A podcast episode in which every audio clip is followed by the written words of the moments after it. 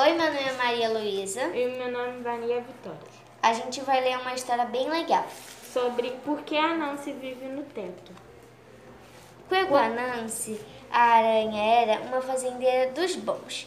Tinha a maior propriedade da região e cuidava dela com dedicação com a ajuda de seus três filhos. Bem crescedinho antes do, mesmo do galo cantar, punhava-se a caminho de, da fazenda, onde capinavam, regavam e lavravam a terra. Tornava-se a casa de noite exaustos e prontos para cair na cama. Ocorreu um acerto ano, é, ocorreu, ocorreu que acerto ano as chuvas se atrasaram e quando vieram foram exaustos como exavos escassas. Com a estiagem, a colheita foi miserável e falou com, fa, faltou comida. Mesmo assim, Anansi e seus filhos seguiram com o trabalho, cuidando da fazenda da melhor forma que podiam. Embora suas porções fossem menores, conseguiram alimentar o restante da família e ainda guardaram um excedente para a venda. Então algo misterioso aconteceu. Aconteceu acontecer, acontecer. Toda segunda-feira de manhã percebia que alguém havia feito uma visitinha noturna. A fazenda não era uma distância comum. Aparentemente, eles se sentavam se sem sentar, sentavam-se sem cerimônia, cozinhavam ali mesmo, na fazenda, e fazia seu banquete. Adoraria pegar esse ladrão, disse o irmão mais, o filho mais velho. Ele, ele, te, ele deve se achar esperto, acrescentou o mais novo. Anansi e seus filhos planejaram ficar de tocaia no domingo seguinte. Esperaram bastante, mas ninguém apareceu. Nas noites de vigilância, o ladrão não se aproximou da fazenda. Quando Anansi e seus filhos dormiam em casa, porém, o ladrão retomava as visitas. Talvez sejam os gnomos da floresta, sugeriu a Nancy, diminuindo o tom de voz. Contrariados, os filhos fizeram pouco da hipótese. É só um ladrão metido e espertinho. Ah, espertinho.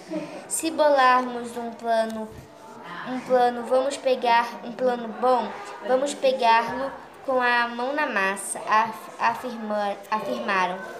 Façam como quiserem, foi a resposta de Anúncio. Não me incluam nas próximas tocaias. Esses gnomos podem se tornar se violentos quando provocados. Naquela noite, os três filhos de Anansi arquitetaram um plano Porém, podemos fazer um pequeno boneco imitando um gnomo para assustar o Larrápio, disse o mais velho. Muita gente tem pavor dos gnomos da floresta. E se, essas pessoas, e se essa pessoa não tiver medo de gnomo? Perguntou o segundo. Já sei! exclamou o terceiro. Vamos cobrir o boneco com piche bem grudento. Se o gatuno tocar nele, ficará preso.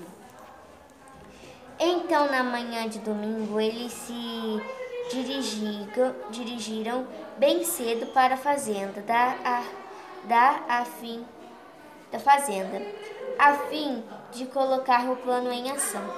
Naquela tarde, como era de costume, Anansi vestiu sua roupa de domingo e foi visitar os amigos. Naquela noite, como era de costume, o ladrão saiu para desfrutar suas refeições.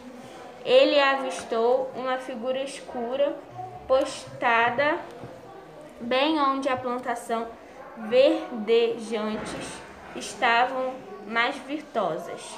O primeiro ímpeto do larrápio foi dar as costas e bater em retirada, mas pensou melhor e decidiu avançar. Nenhum gnomo da floresta iria impedi-lo de fazer essa a ceia. Ele ouvirá dizer que a melhor maneira de lidar com aquelas criaturas era desafiá-las. O que você está fazendo aqui nessa fazenda, aqui na fazenda? Esbravejou como não obteve resposta. O ladrão, se, o ladrão aproximou-se a e ao e e o ameaçou-se. Se não responder, vou lhe dar um tapa. Ele brandeou o punho diante do gnomo e esperou. Um pouco então golpeou o rosto do pequeno pequeno golpeou o rosto da pequena figura. Tome isso. Tome isso. Para sua surpresa, por mais que tentasse, não conseguiria desgrudar a mão. Quando se não soltar minha mão, disse ele, frustrado, vou, vou estape, estapeá-lo tão forte que nunca mais esquecerá. E Pimba, e Pimba acertou a segunda golpe com tanta força que ficou ainda mais grudado. Tome isso e mais isso, e me largue, disse ele, chutando a minúscula criatura negra. Quando percebeu que havia caído numa armadilha, seus pés e sua barriga estavam colados no boneco de piche, como se ambos fossem irmãos. Se, se, se há meses ele ficou ali, imóvel, esperando amanhecer.